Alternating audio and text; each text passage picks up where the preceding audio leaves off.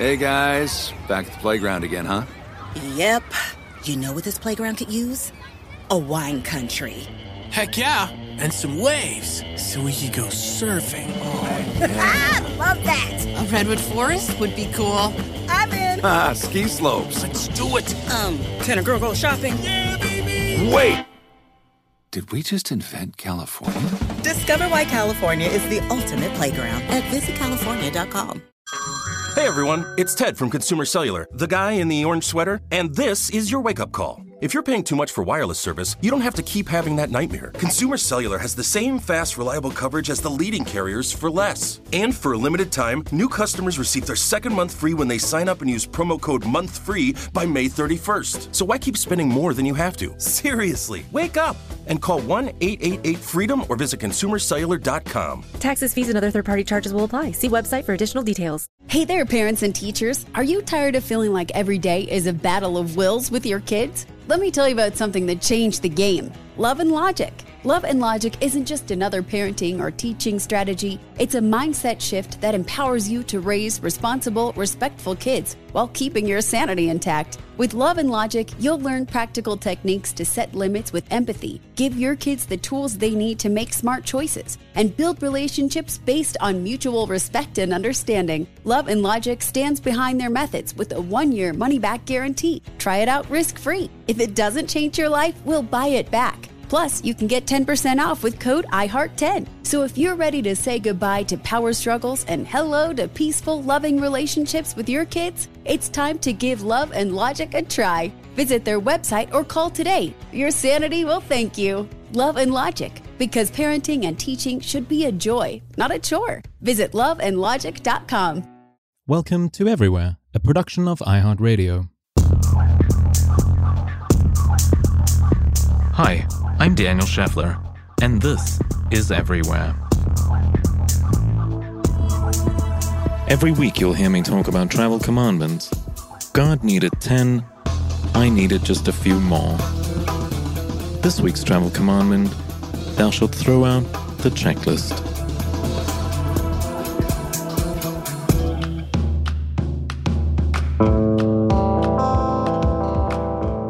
So I never think of travel as a list with little boxes waiting for checking. I see travel more of a continuum where it sort of never stops because it never really began. With this philosophy comes many where am I wake ups and to my husband's great frustration exclaims like what side of the road am I supposed to drive on? Long live my optimistic sense of adventure, I say. But as much as I don't have a list, they are obviously places I have dreamed of going my whole life and would be so honored to go to. Mongolia was definitely one of those. A country of shamans and nomads where falconry, horse racing, and wrestling in very tight jackets and speedos is just another day in the Gobi. Mongolia is one of those places where everything and nothing is what makes it so special. There aren't any must see destinations, and nothing about Mongolia ticks off an Instagram perfect photo opportunity. It has a quiet, soothing way about it that invites you as an outsider to observe and to marvel. My plan was to leave the capital city of Ulaanbaatar and for 10 days just to horseback ride a big loop throughout the country. After about a week in Mongolia, it becomes like a healing balm. My cheeky horse finally starts to evolve its friendly trot to a freedom inspiring canter across these verdant plains. Now that my body has started to move as one with this being, I was able to feel the vastness of open space in Genghis Khan's homeland. Mongolia was once the largest empire on earth, and today locals celebrate this legacy with a reverence for Khan. He valiantly comes up in every single conversation you have. Actually, I was feeling a little Genghis Khan myself. I was galloping around the steppe, and all I could see was the biggest sky. I felt like a valiant and proud explorer of the unknown on my speedy horse. Of course, at some point during my trip, Mother requested a photo, and her response to the photo was, Is that a pony? So, yes, Mongolian horses are a little smaller than other horses, but it did not deter me. I was a powerful explorer on ponyback. My hands felt thick after a few days as I clenched these leather reins, and my thighs were getting their best Jane Fonda workout ever. I felt that the vastness of Mongolia needed a guide, and so a travel operator gifted me Zobi. He reminded me of Po from the movie Kung Fu Panda, as he had the same sweetness and that appetite. And so, together, mostly in silence, we let the landscape become our contented distraction. Of course, Zobi would every now and then, out of nowhere, start belting some traditional throat singing somewhere between a frog and Ed Sheeran was this beautiful sound floating around the Gobi Desert with us.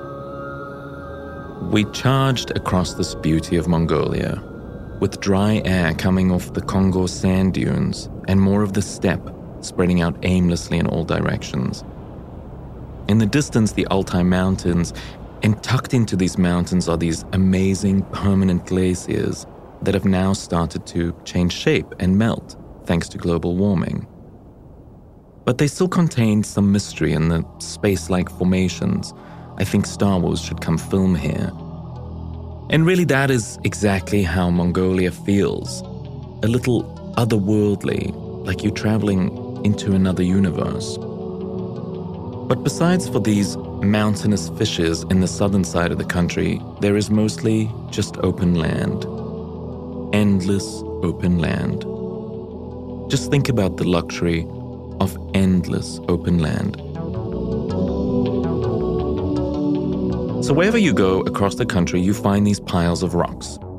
Some are giant piles as big as homes, and others just a couple of dozen rocks heaped on top of each other. Locals lay these rocks down combined with blue ribbons, and it's called an ubu, it's a shamanistic worship to rock and sky. And when you travel, it's custom to stop and circle an ubu three times, moving clockwise, in order to have a safer journey, of course. If you happen to have mare's milk with you, a little splash on the rocks is considered a good offering. I was fortunate enough that Zobi had family all over the country, and some of them had extra yurts, or as Mongolians call them, gers, for guests like me. A yurt is a round house, almost like a tent, but a little more fun. And since his family was nomadic, we had an interesting time finding them. Entering a ger camp is done with no knocking. Mongolians have an open door policy for all. The motley duo that we are entered and sat down with Zobi's large extended family uncles, aunts, grandparents, and a host of toddlers and newborns. Russian or Mongolia were offered to me, and since I didn't speak either, I settled for a translated version from Zobi. Food here is meat, plus dairy heavy, and handed out en masse. Of course, I received the usual, Are you married? question, but in Mongolia, the more important question is, Can you ride a horse? Due to all the goats, think cashmere, Nomads enjoy the simple boiling or open fire roasting of meat with some herbs or plants found on the steppe. Milk, on the other hand, one of the only Asian countries where it is celebrated, filters into every meal and even snacks. Fermented mare milk sits in waiting before entering a Buddhist temple all over the country. And as a sort of sign of welcome, this almost alcoholic watery fluid is handed out as visitors arrive. Besides for this sloshy delight, Mongolians love to snack on cookies called boortsog, which is simply milk curd dried in the sun and then sometimes fried and dried again. Delicious. Surrounded by somewhat surreal elements, the country's nothingness is its greatest privilege and also its grace. There are no road signs, no real roads even, just the steppe in the sky. Ever so often, a dust tornado comes up out of nowhere and takes the meditation a little deeper. And then, out of nothing, a ger tent appears with a family of smiles waving us by. For a country of open spaces, finding the Buddhist temples, wild horses, and what I would call the Mongolian Olympics of archery, wrestling, and of course horse riding can be tricky. But they're there if you keep your eyes and ears open. Some smaller festivals you just happen upon, and they're often creations just from different families challenging each other. I rode up to a small festival one morning, and Zobi suggested we pick a family and join the festivities. First off, male wrestling. Genghis Khan considered it to be one of the three manly skills, the other two being archery and horse riding. When it came to wrestling, I knew how to pick a team. The one with the best abs, of course. I watched these stocky wrestlers started their hypnotic gamble. Nothing felt disrespectful or conceited or done for the silly fame of it. It was just a sport, one for the honor of the family as a way to continue these old age traditions that Mongolia just loves. In fact, they found some cave paintings in a province dating back to the Neolithic age of 7000 BC showing two naked men grappling with surrounding crowds. In the Inner Mongolian version of wrestling, any body part other than the feet touching the ground signals defeat. I, of course, would lose this match right away with my pathetic knees. There are also no weight classes, age limits, or even time limits in a match. This I found amazing. So it's not uncommon to see a toddler wrestling a grown man during these Naadam festivals. Archery seemed a little more serious to me. The Mongol bow was recurved and composite, and I was ready to geek out on bows, right there, right now. But I'll give you the smaller version of my study.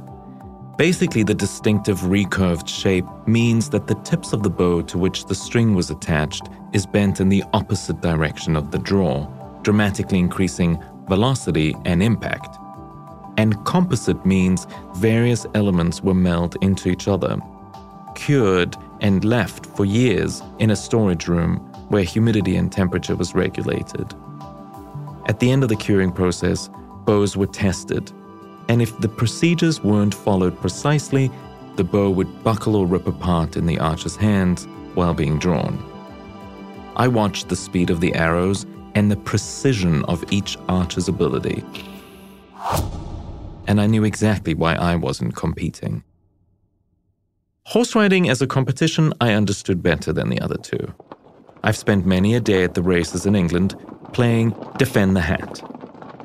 I struggled when the royal family arrived because some of those hats I really just couldn't defend. But I digress. After spending a day at basically the Mongolian Olympics, I really felt I was starting to understand the Mongolians. They had such pride in country, such love for doing activities together, that they basically engineered Flash Olympics everywhere. I took to my horse and started to ponder about this great country. I was experiencing the unexpected. With no formal plans, I was letting Mongolia show me. And the moment I let go of these checklists and the I have to see ideas, Mongolia just bloomed. I was without plans, and Mongolia rewarded me with its spontaneity. As the sun was coming down over the steppe, I felt the country was so eternal and borders seemed so far away that I couldn't even gauge its sizing. Genghis Khan was smiling down at me from the sky and through every pebble and every bush. Maybe he was even ready to challenge me to a little horseback riding. And I was ready for anything.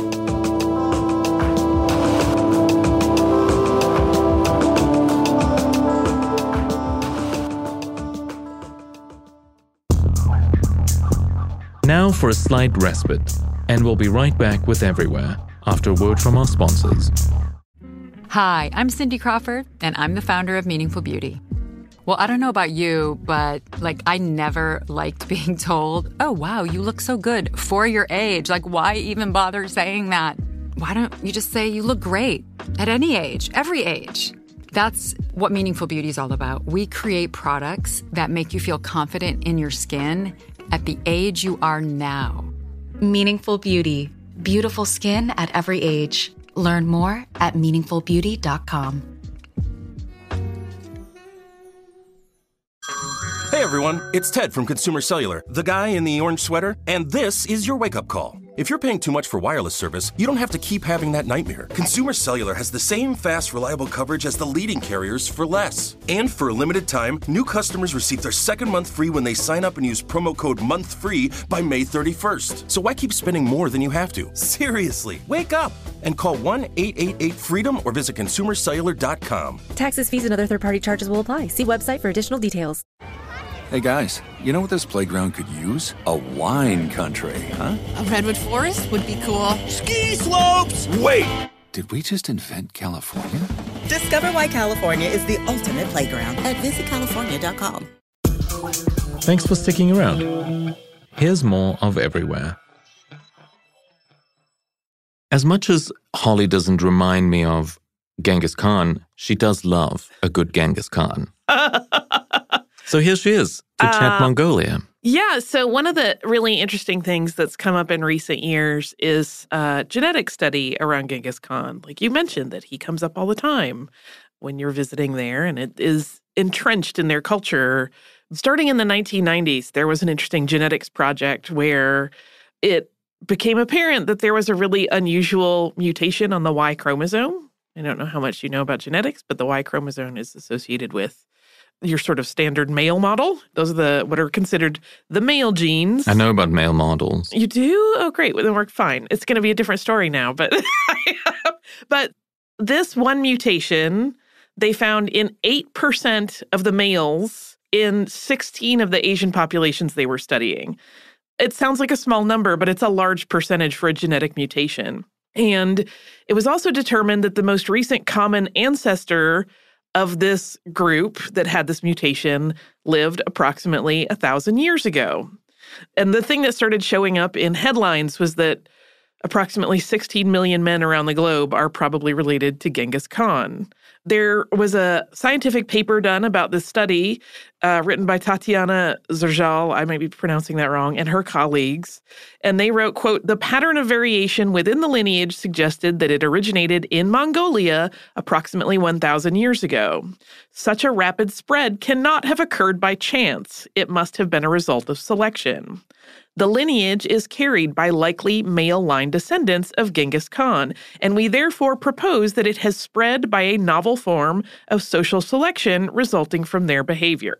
That's fascinating. It is. So, this whole idea is that because we have long heard of how Genghis Khan conquered and took over places, that basically, like, he was spreading this gene so quickly that it has become pervasive throughout a lot of these populations. So his son did a similar thing. His son Tushi apparently had 40 sons of his own. Then if they were reproducing at a similar rate, you see where we get to this 16 million number over generations. But here's the thing, all of this is conjecture. I mean, it's some scientific evidence, but the only way that we could ever say 100% absolutely Genghis Khan is the nexus point for this happening would be to test his DNA. Well, that's not going to happen. Right. Well, as I'm signing into my 23andMe account while we speak, I cannot see that I'm related to Genghis Khan. I do, however, see that I'm I share a paternal line with King Louis the Sixteenth, Aww. which makes sense. It makes Yeah. sense why I love you so much. Oh, I Because you know I love King Louis. He was a mess, but I he caused many problems. But he's one of those people that I feel like if you took him out of the the world stage and the royal position he found himself in, if he were just a kid that I had met in high school, he's exactly the kid I would have tried to take under my wing and protect. which is what you do with me. but less because I'm a mess. You don't really need it. So here's the thing though. Do you want to know why it's going to be impossible to test his DNA? do tell. because we don't know where he is. Very purposely, no one knows where he is. So, Wait, according to the that. legend, uh, so he died when he was on a military campaign in China. We don't know the cause of his death. But the legend goes that his successors actually killed anyone who saw his funeral procession. They didn't want anyone to have seen him in anything but his strongest position. So being dead is not your strongest position usually. And so as his body was taken back to the Mongol capital, they were just killing anybody who saw them along the way. so there do. were 800 soldiers in this entourage and they the estimate is that they killed more than 2,000 people while they were traveling back with his body. But then once they reached their destination, those 800 soldiers were also killed. And then his corpse was buried in an unmarked grave. They wanted his rest to be undisturbed. Horses trampled the ground so that there would be no evidence of a recent burial. There are some rumors that say a river was actually shifted purposely to cover the site. We don't know if that's true or not. But even though there are lots of scientists and historians and researchers always trying to kind of triangulate the most likely position of his remains, odds are long we will ever have them to test and find out if he really is the source of this genetic mutation that has become relatively common in a in a genetic sense. Well, isn't that a fun trip to do? Tracing the history of Genghis Khan.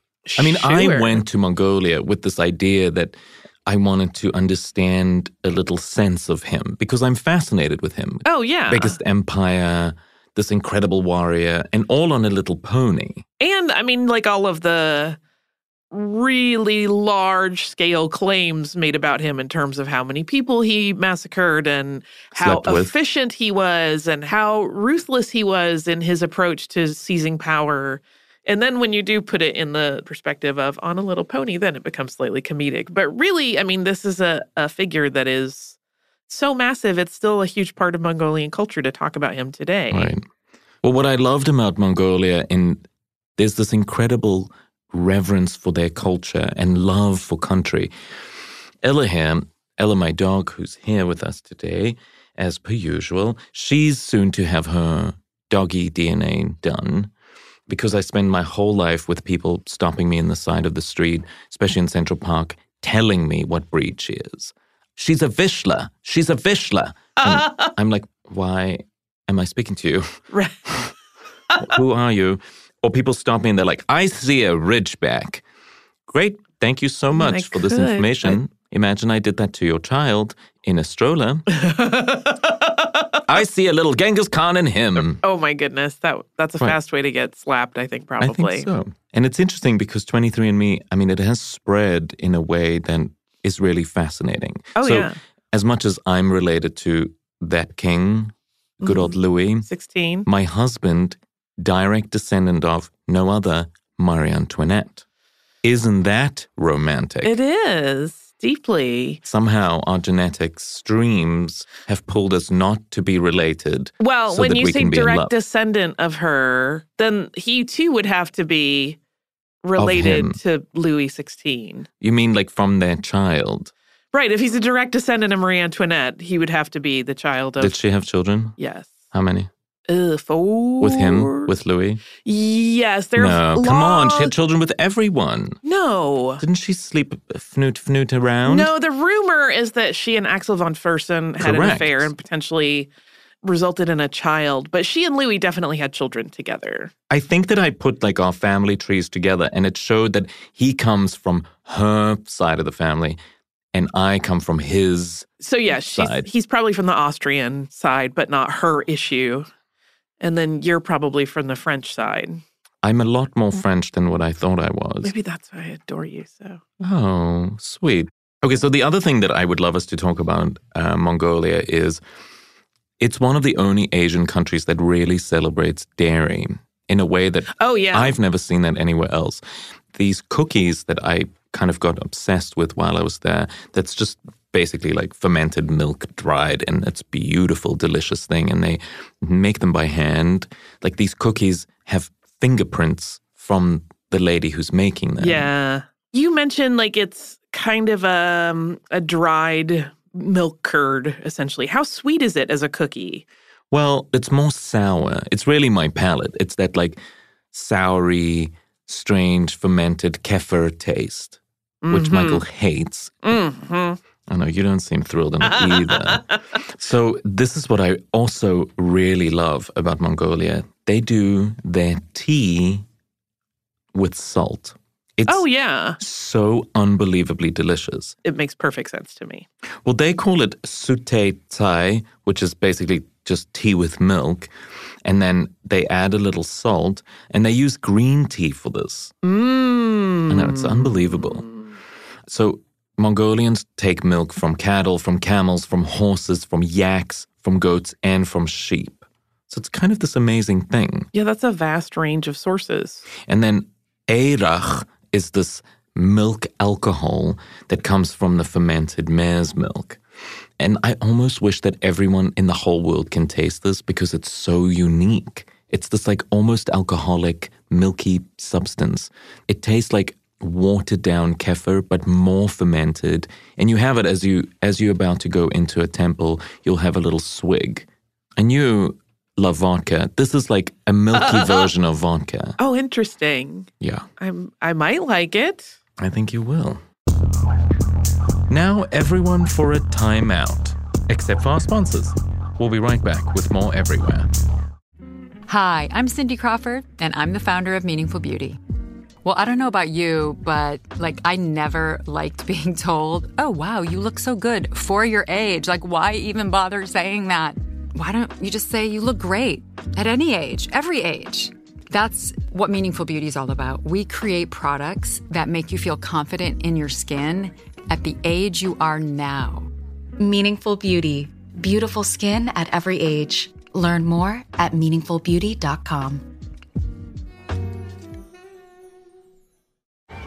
Hey guys, you know what this playground could use? A wine country, huh? A redwood forest would be cool. Ski slopes! Wait! Did we just invent California? Discover why California is the ultimate playground at visitcalifornia.com. Hey there, parents and teachers. Are you tired of feeling like every day is a battle of wills with your kids? Let me tell you about something that changed the game Love and Logic.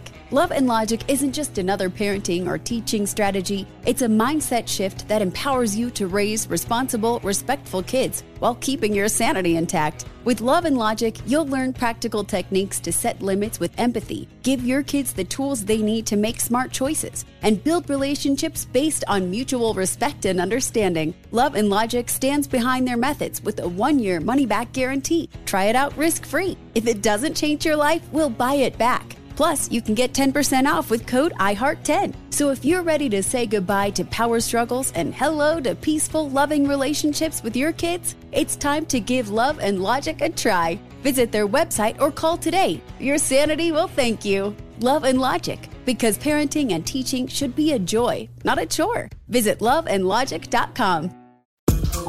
Welcome once again to Everywhere. Let's hop back to it. Welcome back.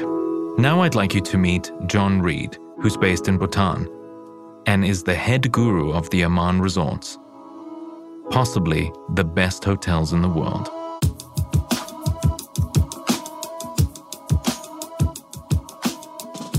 Morning, John.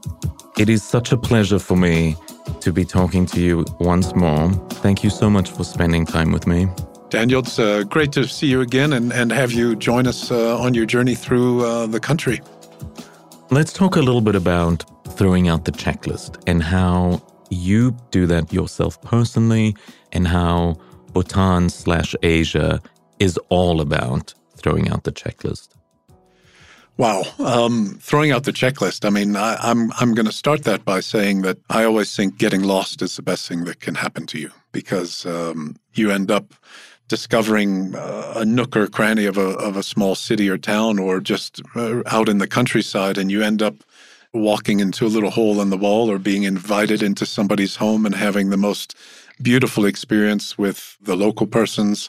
Of course, when I go to a destination myself, I, I do look at some of the highlights of what I should perhaps take in, but then a lot of what I personally like to do is just start walking and enjoying the neighborhoods and the districts and and taking in what's there and and you suddenly come across so many beautiful things that that are never on a tourist uh, checklist or or even on your own checklist so to say that's what makes travel so special is if you are so bound to a rigid schedule and minute by minute, you're not going to have fun. I mean, you're you're you truly are busy checking the list. And travel is about the journey, it's not about the destination. Right. How does the average person, the average aspirational, let's call them traveler, how do they tap into that? Because I guess the Aman in some ways is prohibitively expensive for some. Flying across the world is prohibitively expensive for some. So somebody like I talk about, you can go to New Jersey and have an amazing time. Absolutely. So how does that average person tap into this philosophy, you think? I think we're it's a matter of, of taking that step, so to say, and just letting go. You know, I I come from Louisiana and every time I go home for a visit, I, as much as I enjoy New Orleans, and New Orleans has so much to offer, I love to just get in the car and drive north, south, east, west, and just stop at a little diner, have a great meal, interact with whoever's there, chat with the people behind the counter, find out what's going on. You know, sometimes you never know there's a little state fair or something going on. I think you know often the most important thing is taking that step of of engaging um, and communicating and and doing it with no no agenda. And suddenly you're introduced to many things which people wouldn't otherwise come across, or it certainly wouldn't be would never be on their checklist. But more than that, you are you're engaging beautiful people who, as well, very often they're so keen to share. I think it's so important just to let go and and be guided, so to say.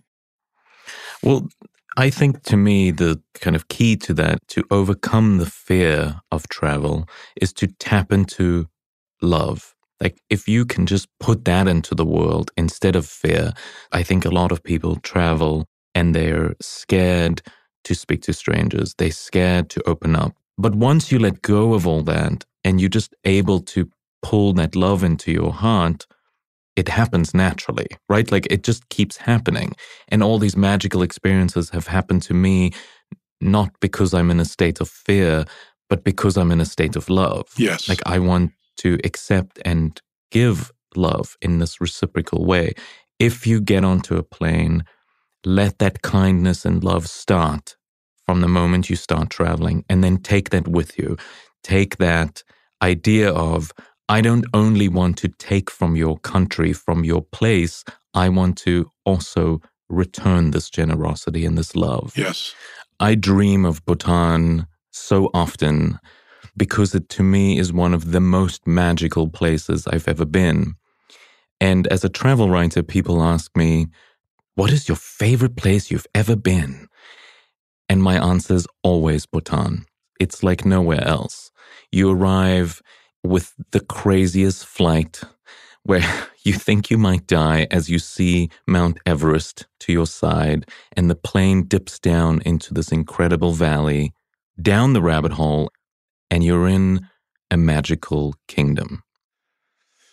That's Bhutan, definitely. uh, some people say that there's so many layers to Bhutan, and, and there certainly are. But I think one of the things that makes Bhutan so amazing is this incredible, strong sense of community and how much people care for each other and look out for each other and do things for each other. We've even, in our big booming 120,000 metropolis of Thimphu, you, you see this care and love that is extended but I think, particularly if we're, we're talking about uh, those coming from, as example, North America, from the US, English speaking countries, first and foremost, you don't have that that language barrier at all. I mean, you're able to engage with people. The level of intellect that's here, surprisingly, here we are, this little landlocked country in the Himalayas, but the level of education that's here, the number of Bhutanese that go outside the country for higher education, whether it's the U.S., UK, across Europe, Australia, they come back with you know high level degrees and whatnot. And the Bhutanese are very worldly in their thinking. I mean, it's, it's amazing. Quite often you see them staying on top of the news, what's happening in the world. So you can have that conversation and, and have that understanding on, on both sides. So you've got that. Then you've got this amazing backdrop of this pristine country with beautiful forested mountains, you know, by by policy, by law, um, 68% of the country must remain under forest cover. So you've you've got this this policy to maintain the environment, and then this is all supported with the government's policy of gross national happiness, GNH. So they, they do have a commission that, that works hand in hand with the government to ensure the well-being of the people really truly i mean it's and it's behind the economy it's behind the environment it's it's cultural and, and social preservation uh, tied in with, with the, the Buddhist religion as well. We are a democracy. We're, we're now in our 11th year of being a democracy. But um, his Majesty the King um, is still very much involved in the in ensuring the well-being of the people. There is this benevolence that comes very much from the top and filters its way down through the government.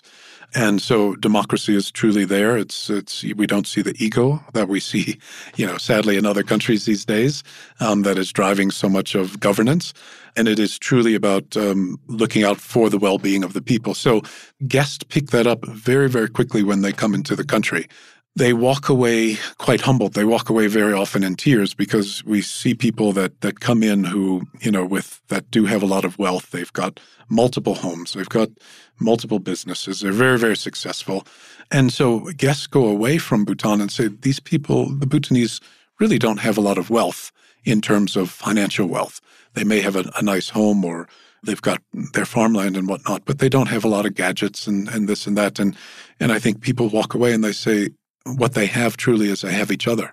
And that is something that's missing in my life. And and so many, many guests that come to this country, many tourists walk away with this beautiful message in their heart. And we see a lot of guests actually coming back to Bhutan. And the re- when we ask, you know, you're, you're coming back, and this, you know, it's not about checking Bhutan off that checklist. I come back because I want to re- be reminded of how the Bhutanese live and take that message back home with me, and not only live it myself, but share it with my family and friends. Tell me about the first time when you went to Bhutan, how that felt for you. The first time I came to Bhutan was actually in September 2001. I had been in, invited up on a recce trip basically to um, scout out the locations for where we were planning to build our Amankora lodges across uh, the kingdom. But it was more so an opportunity for my wife at the time and I to make a decision whether we wanted to live here or not. We were living at uh, in Bali. I was uh, the general manager of Amandari there. But anyway, we we arrived and you know, we were so gracefully and warmly welcomed by the Bhutanese by our hosts. It was amazing just that immediate warmth that you felt as you came into the kingdom. And then everywhere we went, everybody again was just gave you this warm smile, warm welcome, uh, Kuzuzangpo or just good morning, good evening. Um, English is the language for education here. So in that first visit, it was quite amazing just that immediate interaction you could have with pretty much anyone in on the street and in the shops and whatnot. But we did this amazing journey all the way across all of the valleys, Paro, Thimphu, Punakha, Phobjikha, and then out to Bumthang. And then the day we came back, this is where the story starts to get a little bit special and emotional. So excuse me if I pause it uh, occasionally at a time. But as we we came back from Bumthang to Thimphu, um, we hit a big roadblock and and there was big trees and everything that had come down a, a, big landslide, and so that had to be removed. It took several hours, but what was amazing is there was probably about 50 cars lined up and, and everybody broke out their tea and everybody broke out their biscuits. And it just sort of became a, a, very impromptu social gathering and everybody just chatting and catching up and sharing all of their goodies together until everything was cleared. But then when we got back to Thimphu, it was the, the evening of uh, September 11th, 2001. And um, as I say this, I get goosebumps on my, my arms. But we, we arrived into the capital. We had no idea what was going on across the world in the United States. And very quickly, we got a phone call from our, our joint venture partner who said, Guys, you, you, this is what happened. I'm watching television now. And at that time, there were just a handful of television sets in Bhutan.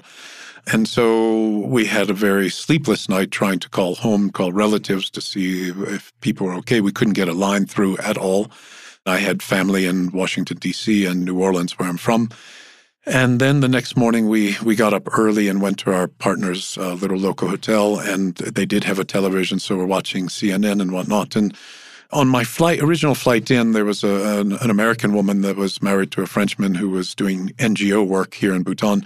She managed to track me down uh, at this little hotel and, and call and say, "There's a special ceremony." Today at the main Dzong in Thimphu, His Majesty the King has invited any Americans who are here in the country to please join this special ceremony in light of the tragedy that's happened. So I asked our joint venture partner, you know, is this something I should go? And he said, absolutely, you must go. So my wife and I got dressed in the best travel clothes that we had, went to the main dzong, the main fortress, uh, where the seat of government and His Majesty's office is in Thimphu. And so lined up around the outside of this beautiful fortress, and the chief of protocol took all our names down and off we went after a few minutes and entered, walked up a set of stairs and into what was a, an amazing prayer room. But as we stepped through the threshold of the door into a very sort of dimly lit room, the chief of protocol read out uh, our names, uh, Mr. and Mrs. John Reed from Aman, and out came a hand, and it was His Majesty the Fourth King, and he, my condolences, you know, and my my feelings to you and your countrymen. So in we went, and we entered a room, a beautiful altar room with beautiful Buddha statues and other deity statues, and there was um, the four queens, the, many members of the cabinet, other members of the royal family, and about 35 monks sitting on the floor. And we all sat, and the monks started chanting and praying. And after a while, we were invited to go up and light a bank of a thousand butter lamps. We all stopped and, and we were lighting these butter lamps. And here I am, shoulder to shoulder with, with the Queen here, His Majesty the King there. And and it was such an incredible and emotional moment. And so Her Majesty the Queen, one of the queens, leaned over and said, Do you understand what this is? And I said, No, Your Majesty. And she replied, she said, Well, these uh, butter lamps are to guide all of the souls that have been lost in this horrible tragedy over the last 24 hours. And so with that, we, we finished lighting all of these butter lamps, and then we went and sat back down, and the monks chanted and prayed for another 20, 30 minutes and this beautiful ceremony was over that had truly been done to give a guiding energy and, and light to the souls that had been lost. And as we finished, and His Majesty the King and their Majesties, uh, the Queen Mothers, were starting to file out of the room, they came to us each individually and embraced us and gave us a big hug and said, You know, we hope that you've been in touch with your family and you haven't lost anyone. And have you, you know, been able to touch base with friends and whatnot? And as they're speaking to us, I mean, I'm eye to eye with one of the queens, and tears are streaming down her face. We had that engagement with each of them, and then off they went. And I just thought to myself, I'm in, in the most remote, you know, area of the Himalayas in this country, this kingdom I know very little about. I've only been here for a few days. And I have no idea what's happened with my family back in the United States. I can't get in touch with them. And yet, these amazing, beautiful souls, these beautiful people, have embraced me as one of their own, as a fellow sentient being with so much outcaring of love and true emotion and sort of taking responsibility for me and, and those of us that were there. And my wife and I uh, had promised ourselves that we would not make a decision about moving to Bhutan or not until we were basically back in Bali and settled and make that decision. But as we left the, the altar room and we were walking down this set of stairs, she looked back at me and I just looked at her and I said, mm, I think the decision's made. And she said, yes. That, you know, uh, what happened on that one day, that tragedy is symbolic of Bhutan in terms of the, true sense of community and how much people care for each other across the kingdom and how much they care for travelers when they come into the kingdom as well. It's truly outstanding um, that you, you see this outpouring of, of care and grief and, and support between members of the community and to anybody that comes into the country itself. I. We, we don't have to talk anymore. Thanks, John. You're welcome. that was so beautiful, and that is so indicative of the reason why I travel. Not for any other reason, but to find that exact humanity. And it's a testament that in all this chaos in the world, constant chaos, that there is always a place where people will find kindness in their heart and a way to see you as not different, but exactly the same. Thank you. Most welcome. I'm so grateful. And let me say, you know, as we say in Bhutan, Tashi Dele, may all good things come to you.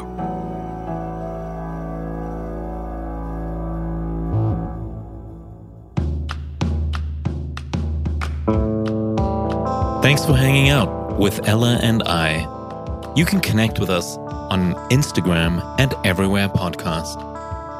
I couldn't have done this by myself, of course, so a big thanks to my executive producers, Christopher Hasiotis and the loveliest of loveliest, Holly Fry, and then Chandler Mays, and Casey Pegram, my lead producers, plus that gorgeous original music by Tristan McNeil. Big love, guys. So, this is it. I'm your host, Daniel Scheffler, and I have a plane to catch. I'll be seeing you everywhere.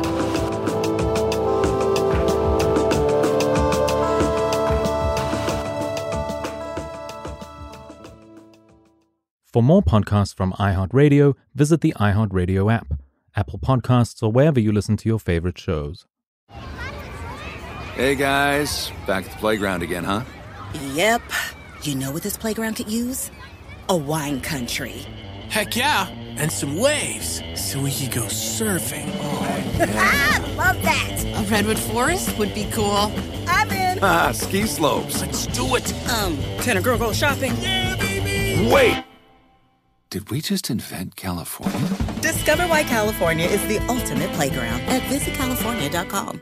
Hey there, parents and teachers. Are you tired of feeling like every day is a battle of wills with your kids? Let me tell you about something that changed the game Love and Logic. Love and Logic isn't just another parenting or teaching strategy, it's a mindset shift that empowers you to raise responsible, respectful kids while keeping your sanity intact. With Love and Logic, you'll learn practical techniques to set limits with empathy, give your kids the tools they need to make smart choices, and build relationships based on mutual respect and understanding. Love and Logic stands behind their methods with a one year money back guarantee. Try it out risk free. If it doesn't change your life, we'll buy it back. Plus, you can get 10% off with code IHEART10. So if you're ready to say goodbye to power struggles and hello to peaceful, loving relationships with your kids, it's time to give love and logic a try. Visit their website or call today. Your sanity will thank you. Love and Logic, because parenting and teaching should be a joy, not a chore. Visit loveandlogic.com.